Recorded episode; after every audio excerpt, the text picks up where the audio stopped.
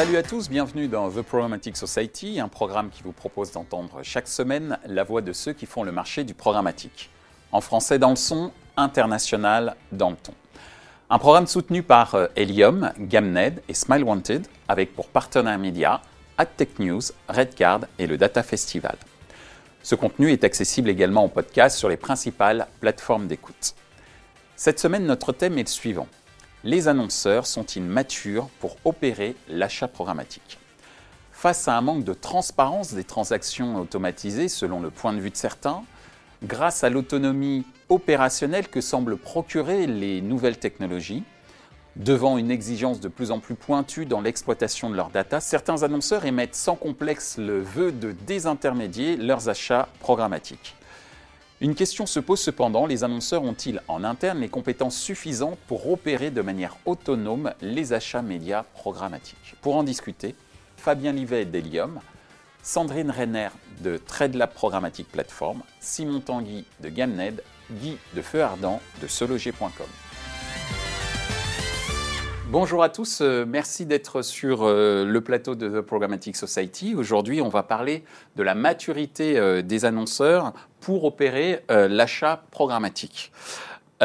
pour commencer, et je commencerai par toi Sandrine pour répondre à cette question, à quoi attribuez-vous l'intérêt des annonceurs pour une internalisation des achats programmatiques Sandrine?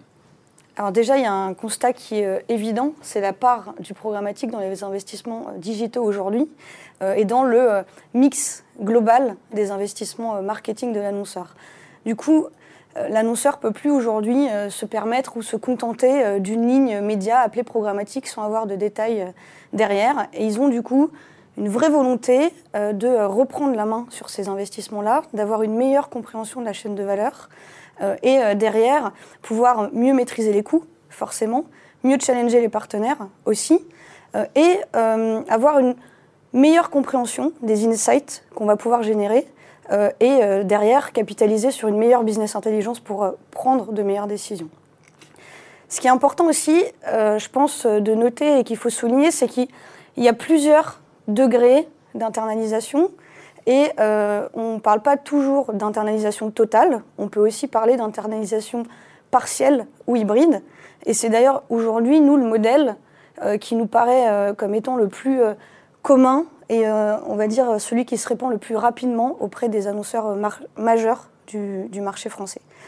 Il y a une étude aux États-Unis que je pense que vous avez à peu près tous vue qui dit que 65% des marketeurs euh, ont repris la main sur les investissements programmatiques. C'est une étude euh, euh, qui, qui, date d'il y a assez peu de temps. Et reprendre la main sur les investissements programmatiques, ça veut dire qu'il y en a un tiers qui ont internalisé totalement et qui ont donc internalisé l'ensemble des compétences et l'opération. Et il y en a deux tiers qui ont internalisé une partie des compétences et qui s'accompagnent ensuite de spécialistes de l'achat programmatique pour l'ensemble des opérations. et c'est ce qui nous, aujourd'hui, euh, nous paraît comme étant le modèle le, plus adapté aux annonceurs parce que ça leur permet d'abord d'avoir une totale transparence sur la chaîne de valeur et euh, une visibilité totale sur les coûts, les opérations et les stratégies qui sont mises en place. Ça leur permet aussi de euh, monter en compétences rapidement et euh, de, bénéficier de l'expertise des, euh, personnes qui vont aller opérer au quotidien, tout en bénéficiant aussi d'un conseil sur la stratégie, sur la technologie, sur les insights qui vont pouvoir être générés, mais aussi capitaliser sur la force de frappe d'un trading desk ou d'une plateforme qui va pouvoir faire du développement technologique sur mesure, du dashboarding sur mesure pour l'annonceur et répondre à ses besoins, améliorer la business intelligence, et avoir aussi accès à des alpha et des bêta des DSP euh, auxquels ils n'auraient pas eu accès euh, naturellement en ayant euh, simplement internalisé le programmatique. Simon, ta vision. Merci Sandrine. Vision assez proche finalement. ce qu'on remarque effectivement quand on parle avec un annonceur qui a ce désir d'internaliser, ça reste au niveau du fantasme pour beaucoup, parce que peu l'ont fait en tout cas, alors pas aux États-Unis mais, en, France. Euh, mais, c'est ce désir euh, de transparence, déjà effectivement dans un premier temps, euh, transparence sur les coûts, mais pas que, également sur les stratégies, sur, globalement qu'est-ce qui est mis en place sur leur campagne, comment leur marque est traité dans cet univers du programmatique qui peut paraître encore obscur pour, beaucoup d'annonceurs. Donc la transparence, évidemment. la rentabilité, l'objectif de gagner finalement de, l'argent, de la rentabilité sur les actions. je vais internaliser, donc du coup, je vais également pouvoir maîtriser ces coûts-là. Alors ce sera vrai que si on a des niveaux d'investissement qui sont suffisamment importants pour, euh, couvrir les frais fixes, bien entendu. Euh, certains aussi y voient, euh, je parle encore au nom de l'annonceur, en tout cas ce qu'on me remonte moi, un intérêt de, pour aller protéger ces données. les choses se passent chez moi, sur les plateformes avec qui j'ai directement contractualisé, donc je vais être plus à même de mesurer le risque en tout cas et de savoir comment mes données sont traitées. je pense que ça, c'est un vrai enjeu également pour, pour les annonceurs. Euh, si on parle d'internalisation complète et pas, et pas d'hybride ou, euh, ou, de, ou, euh, ou de, ou de chemin parcouru qu'à moitié, la flexibilité aussi va être importante. Euh, pour, euh, pour, les, euh, pour les annonceurs. C'est-à-dire qu'à partir du moment où je maîtrise en interne, je vais avoir plus de flexibilité sur la maîtrise de mes budgets, sur couper une campagne ou pas, etc. c'est tout ça notamment que peut rechercher un annonceur à mon avis. Alors justement, parole à l'annonceur, Guy. Quel est, à, quoi tu attribues justement l'intérêt de, de, tes confrères et mm. consoeurs, annonceurs, dans l'internalisation des, des, achats programmatiques Je pense que l'essentiel a été dit parce que euh, si j'en juge par mon expérience, euh, se loger, la décision d'internalisation, elle a été prise sur deux axes. Premièrement, la connaissance et la maîtrise euh, des aspects financiers des, campagnes, et notamment la grande inconnue qu'on traite avec certains acteurs, qui est quel est le taux de marge, puisqu'on n'a pas accès au CPM réel d'achat. Et, la seconde, c'est la protection de la data. Ce qui peut expliquer d'ailleurs les méthodologies d'internalisation entre partielles ou entières, selon la valeur que bah, finalement l'annonceur va accorder à sa data. Se loger, on est conscient qu'on a une data de forte valeur qui est, euh, je ne vais pas dire monopolistique, on n'est pas les seuls sur le marché, mais qui est quand même vraiment concentrée sur les, sur les sites se loger. Par conséquent, il n'était pas vraiment question de pouvoir la distribuer à d'autres acteurs et perdre la maîtrise de ce qu'ils en faisaient. Et donc on a opté pour une, internalisation euh, pleine et entière. Euh, c'est vrai que pour certains types d'autres sites où la data finalement n'a pas ou est commune avec beaucoup plus d'autres acteurs, cette problématique-là a tendance un peu plus à s'affaiblir et on peut envisager des internalisations partielles euh, sans prendre en, charge ce stock qui est quand même assez coûteux tant en temps qu'en expertise humaine et, financièrement de euh, techno euh, un peu lourdes à mettre en place. Ah, je te laisse continuer. Je rajouterais juste un dernier petit truc, c'est que l'internalisation, c'est aussi une manière de faciliter le déroulé des projets marketing de plus en plus, l'écosystème se complexifie. Alors il y a le multicanal, le cross-device, tout ça, ça a déjà été abordé. Mais dans les modèles économiques, euh, les éditeurs et notamment bah, les sites classifieds font de plus en plus de produits d'audience extension et avec un énorme impératif de contrôle de la marge, puisque c'est l'objectif du produit in fine. Passer par euh, une solution externe, euh, bah, finalement, réduit la marge de manœuvre de l'entreprise dans sa capacité à dégager de la marge de ces produits-là. Le faire en interne, c'est beaucoup plus beaucoup plus simple. Alors justement, le faire en interne, ça demande une technologie et justement, on en a un représentant euh, ici. Fabien, quelle est toi ta vision d'un point de vue euh, fournisseur de techno, euh, ta vision de l'intérêt des annonceurs pour l'internalisation? C'est vrai que le, sujet de l'achat média digital internalisé est très, est très discuté actuellement, mais en fait, c'est quelque chose, un process qui a déjà été entamé par les annonceurs sur d'autres leviers digitaux comme le search, euh, l'affiliation, euh, le social. Je pense qu'ils se posent la question aujourd'hui parce qu'ils l'ont fait, parce que c'était internalisable, et qu'aujourd'hui, très certainement, les outils sont là pour envisager l'internalisation de l'achat média. Après, est-ce que c'est aussi simple que cela à opérer? Euh, Je pense qu'il y a une période de transition euh, importante à respecter pour pouvoir vraiment bien le faire. Mais je pense que ça vient d'une une offre technologique qui permet aux annonceurs de se projeter euh, dans l'internalisation de, leur, de leurs achats médias. après, comme l'a dit Guy, la data, elle est de plus en plus au cœur des stratégies digitales. les annonceurs veulent protéger leur data, la possèdent non seulement sur leur activité publicitaire, mais aussi très en amont dans le parcours de, de leurs utilisateurs. Ils veulent pouvoir l'activer euh, de plus en plus euh, rapidement, au final, c'est assez logique d'avoir un circuit court entre euh, ma data et mes opérations publicitaires. D'accord. Après, d'un point de vue euh, pourquoi les annonceurs se posent euh, euh, la question C'est qu'il y a de plus en plus de maturité sur le marché. Il y a plus de plus de gens qui comprennent chez l'annonceur voilà, la maîtrise de ces outils, les différentes métriques. Ils déléguaient jusqu'ici cette, cette expertise. maintenant, ils, ils, commencent à se l'approprier. Il y a de plus en plus aussi de profils à recruter qui peuvent apporter cette, cette expertise. Donc pour moi, c'est une question de time to market. Après, de là à se dire que tous les annonceurs vont aller jusqu'à une, une internalisation complète, à mon avis, non. D'accord. Justement, euh, puisqu'on parle d'internalisation, du fait qu'il y a de plus en plus de maturité euh, en interne et puis qu'il y a des intérêts liés à la data, mais également d'un point de vue euh, business, quelles sont les règles d'or Et je commencerai par toi, Simon, au niveau des répondants. Quelles sont les règles d'or à suivre pour opérer une internalisation de ces achats programmatiques S'il y a règles d'or, bien sûr? Il y en a. C'est sûr, certainement. Euh, on l'a déjà cité plusieurs fois, mais... Euh, euh, Alors citons les autres. Voilà, mais je vais quand même le, je vais quand même le, dire, mais c'est pas se tromper sur deux projets. Effectivement, il y a internalisation complète et il y a internalisation partielle, et ce n'est pas du tout les mêmes enjeux. Donc quand on pense internalisation complète, on pense à vraiment la, la contractualisation avec un DSP, avec une plateforme, avec le recrutement en interne de média traders, ou la formation de personnes qui sont déjà là. Euh, quand on est sur une approche partielle, on va aller confier euh, éventuellement les achats euh, à un tiers, à un trading desk, et on va contractualiser simplement avec, avec une plateforme. Donc bien, bien être fait, ne pas se tromper de projet à la base.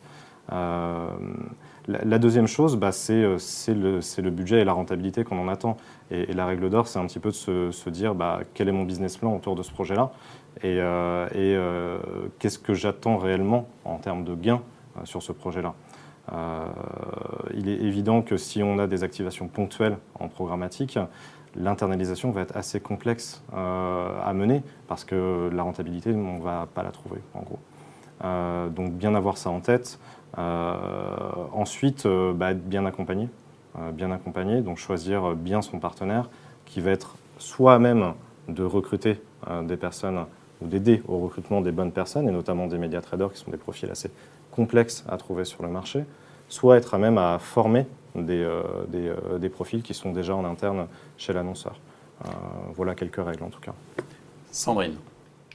Je suis très, très alignée avec, avec la vision de, Simon. Pour le coup, je pense que le, le vrai point pour les annonceurs, étant donné que c'est quand même un projet structurant qui peut prendre du temps et qui va nécessiter certainement euh, des réorganisations en interne et aussi un changement euh, de gouvernance qui est déjà mis en place. Ça va être de définir l'ambition.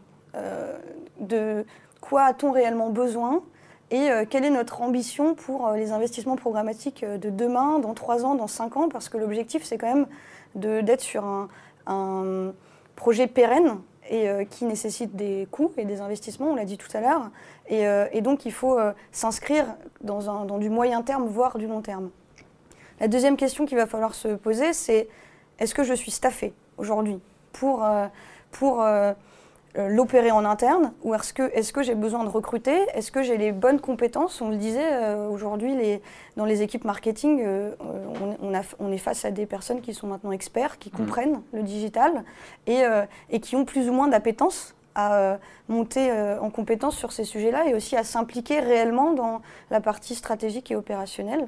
Et la dernière chose, euh, et qui rejoint un peu le fait d'être bien accompagné, c'est euh, est-ce que mon stack technologique euh, qui est en place est à la hauteur et à la mesure de, mes ambitions et est-ce qui me permet de répondre à mes besoins, autant en termes bah, d'opération, certes, mais aussi derrière en termes de mesures et de prise de décision.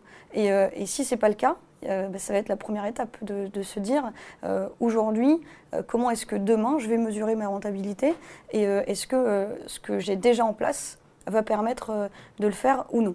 Et, et c'est un projet qui est euh, qui est long, euh, ça je l'ai dit, mais qui va aussi euh, nécessiter d'impliquer certainement d'autres directions et pas uniquement la direction marketing. Et c'est en ça que, que du coup il faut réussir à, pour le marketeur qui a, qui a cette volonté, à impliquer ben, très certainement le board, mais aussi la DSI, les personnes qui vont travailler sur le CRM et en fait énormément de départements qui, qui vont aussi porter ce projet d'unification et cette vision d'internalisation totale ou partielle. Alors justement, Merci pour la transition, puisque Guy, comment justement c'est opéré? Est-ce que toi, tu, tu, confirmes les fameuses règles d'or euh, qui ont été émises par euh, Sandrine et Simon? Et toi, comment tu l'as vécu justement dans cette intégration, non pas seulement de l'équipe marketing, mais également euh, d'autres entités au sein de l'entreprise Se Loger? Nous, on avait une énorme chance, c'est que chez, enfin on a toujours d'ailleurs, le, le, board Se Loger, c'était euh, une entité qui était déjà très digitale, qui comprenait bien les enjeux du digitaux euh, et qui, était, euh, et qui est ambitieux, donc qui était prêt à prendre des risques. Je, dis par le passé parce que je me resitue deux ans en arrière quand on a commencé à pitcher pour, pour la création du trading desk. ça, ça a été vachement important parce que c'est quoi le premier enjeu d'une internalisation? C'est qu'on transforme des coûts qui sont variables. On ne signe pas un OI un mois et puis la dépense s'arrête en coût fixe. Parce que vous allez avoir du people et vous ne mm. pouvez pas les virer du jour au lendemain. Enfin, c'est pas, pas comme ça que ça marche. Donc, euh, il y a clairement un, risque associé. Euh, est-ce qu'on sera capable de garantir le même niveau de CPL, enfin de coût par lead mm. euh, Est-ce qu'on est capable d'exprimer une vision de l'achat à 5, 6, 7 ans parce qu'on monte une équipe qui est appelée à durer? Euh, et ça, si on n'est pas soutenu par un board et par l'ensemble des équipes d'ailleurs, euh, IT, marketing, euh, digital pour certaines entreprises, c'est pas possible. C'est pas possible tant qu'on les a pas, on les, a pas fait, qu'on les a pas embarqués. D'autant plus que ça va souvent emmener, par effet de cascade, toute une succession de projets et qui vont changer la gouvernance. Et ça, j'ai bien aimé l'approche là-dessus, parce que si on continue à quantifier son acquisition un peu à la papa avec des modèles last click, etc., il est clair et net que la, la, le, goodwill de la création du, trading desk est très difficile à calculer euh, face à des entreprises qui euh, ont énormément de data de plein de sites différents, euh, qui connaissent les placements, etc. etc. donc on est obligé de commencer à réfléchir sur c'est quoi l'impact de ces campagnes sur l'ensemble de ma chaîne de valeur en termes de trafic, commencer à réfléchir à des modèles contributifs, mais c'est de l'algorithmie, c'est compliqué, il faut l'expliquer à des gens dont ce n'est pas forcément le métier. Et puis, euh, bah, par voie d'extension, ça impacte la web analyse parce que bah, la quantification des sources, elle se fait plus pareil, etc., etc., etc. Donc, si vous embarquez pas les gens, c'est clair et net, vous êtes mort. Alors, justement, en tant que technologie, euh, c'est quoi les règles d'or, euh, cette fois-ci d'un point de vue technologique peut-être, à respecter pour accompagner l'annonceur, ou en tout cas comment l'annonceur doit appréhender la dimension technologique de l'internalisation de l'achat programmatique. Sans parler de règles d'or, c'est des questions qu'il faut, qu'il faut se poser. C'est effectivement un projet, c'est pas un projet euh, que, court euh, sur six mois ou un an, c'est un projet qu'on porte euh, avec une vision sur trois, cinq, sept ans. Donc c'est, très engageant, il faut se poser les bonnes questions au départ. Déjà, c'est qu'est-ce qu'on veut internaliser? Parce qu'il y a plusieurs niveaux d'internalisation. Le premier niveau, c'est je veux internaliser ma data, en avoir le contrôle. le deuxième niveau, c'est probablement je, je, je veux internaliser les outils que j'utilise et ainsi toute l'intelligence qu'il y a dans ces outils, en être, en être propriétaire. Et puis après, ça va encore plus loin dans l'internalisation la, des opérations, donc avoir euh, ces médias traders. Euh, ça peut être l'internalisation aussi de la création pour être plus en phase euh, entre ces produits et les messages qu'on veut, qu'on veut délivrer. Et puis reste le conseil où là, pour ma part, j'aurais tendance à dire que bah, une activité de conseil est forcément externe et c'est quelque chose qui restera, que dont les annonceurs ont besoin. Donc c'est peut-être euh, au final un appel euh, euh, à leurs agences à se renouveler là-dessus, à proposer une autre forme, de conseil. D'un point de vue techno, bah, c'est vrai que jusqu'ici, les annonceurs se reposaient sur leurs agences qui leur recommandaient des outils. maintenant, ils veulent reprendre la main pour plusieurs raisons pour gagner en transparence, déjà, pour vraiment être maître de la data qui est, euh, euh, euh, qui est affichée, pour pouvoir aussi adapter leur stack techno en fonction de, de leurs objectifs. Donc euh, euh, passer de, de, KPI qui sont très standards, euh, marché, proposés par des agences qui gèrent tellement d'annonceurs différents mais qui ont besoin d'indicateurs un peu, un peu standards, à une, une, une, logique interne où on définit soi-même ses propres indicateurs de, de performance. Donc déjà, il faut se poser vraiment la question de qu'est-ce qu'on veut vraiment internaliser? Est-ce qu'on veut vraiment aller jusqu'au média trading ou est-ce qu'on veut s'arrêter à, la propriété de ces, de ces technos quoi? Après, ben, effectivement, il faut faire le point sur ses compétences de quelles compétences on bénéficie en interne. Et là, effectivement, d'un point de vue techno, il vaut mieux en bénéficier un minimum de personnes qui sont formées sur, toutes ces, sur tous ces outils.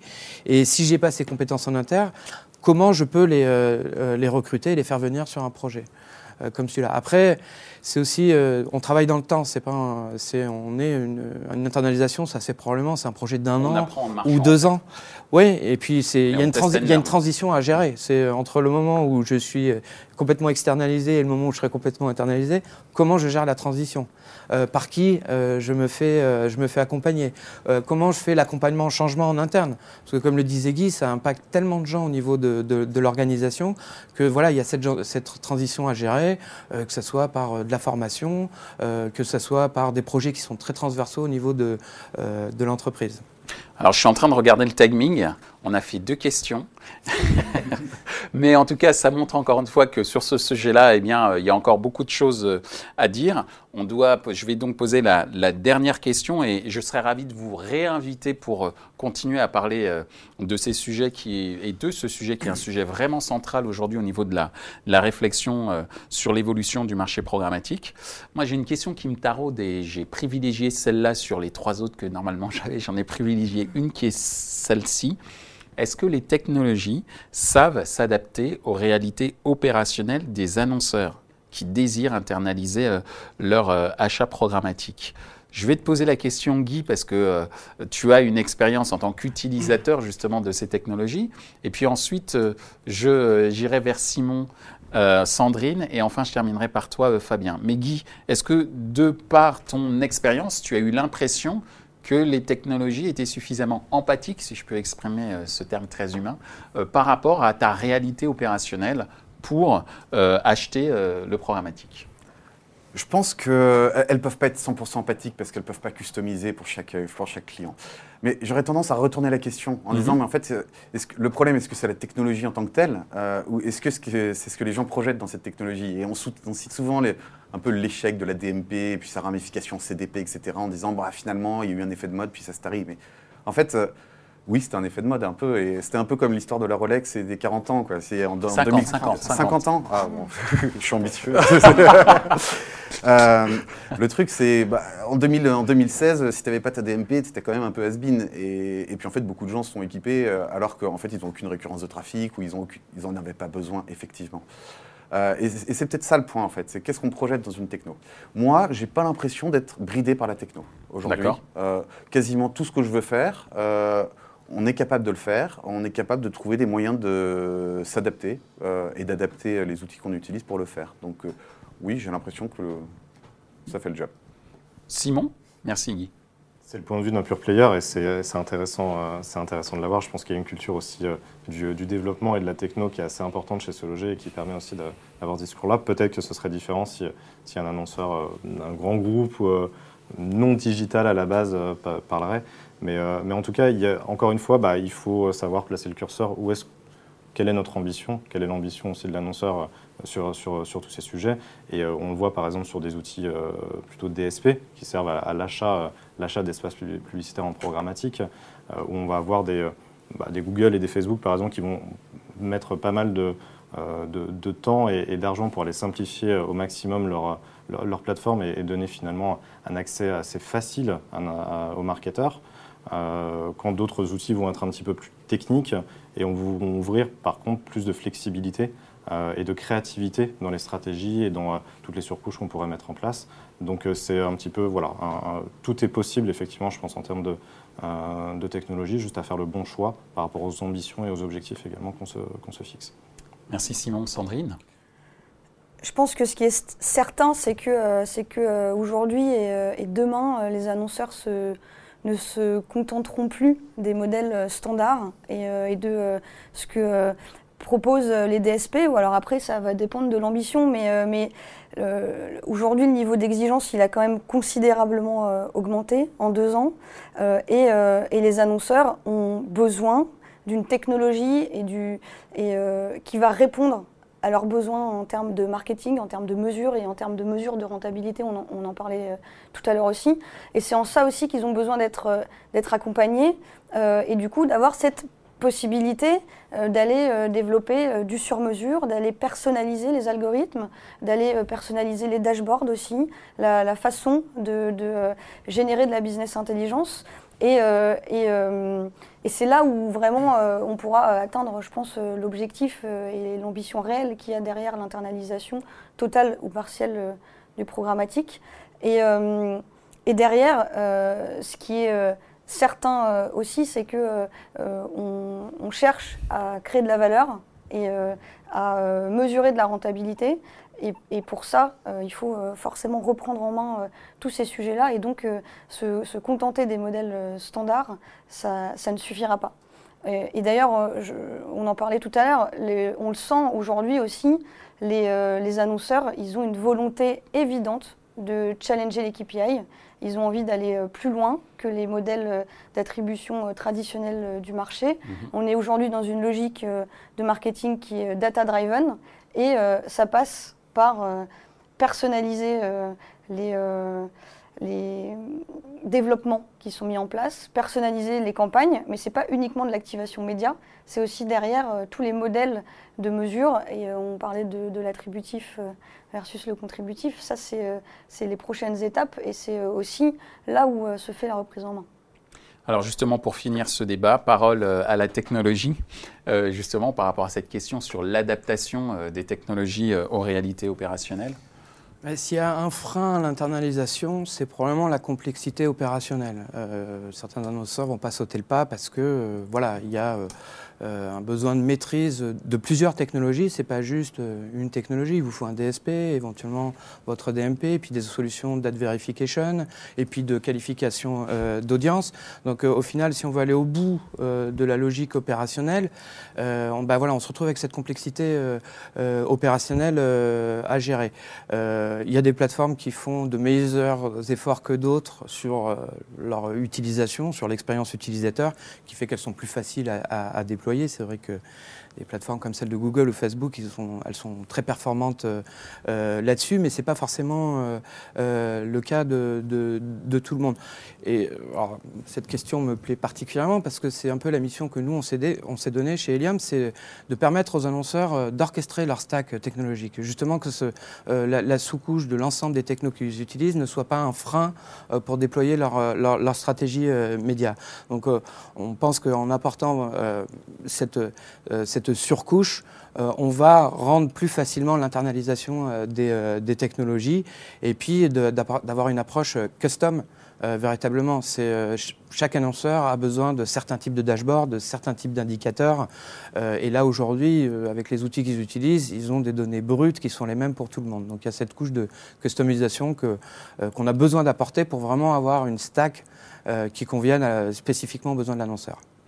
En tout cas, merci d'avoir participé à ce débat pour expliquer que ben, la maturité euh, du marché des annonceurs est en marche. Maintenant, il n'y a plus qu'à. Et euh, je vous remercie en tout cas d'avoir apporté un peu plus de clarté sur, euh, sur ce sujet. Merci. Merci, Michel. Ainsi s'achève ce débat autour de la maturité des annonceurs pour opérer l'achat programmatique. Les trois points à retenir de nos échanges sont les suivants. Certains annonceurs font preuve d'une maturité opérationnel pour procéder à l'achat programmatique comme ils l'ont fait une époque pour les achats de mots-clés sur, sur le search ou pour les achats d'espace sur les réseaux sociaux.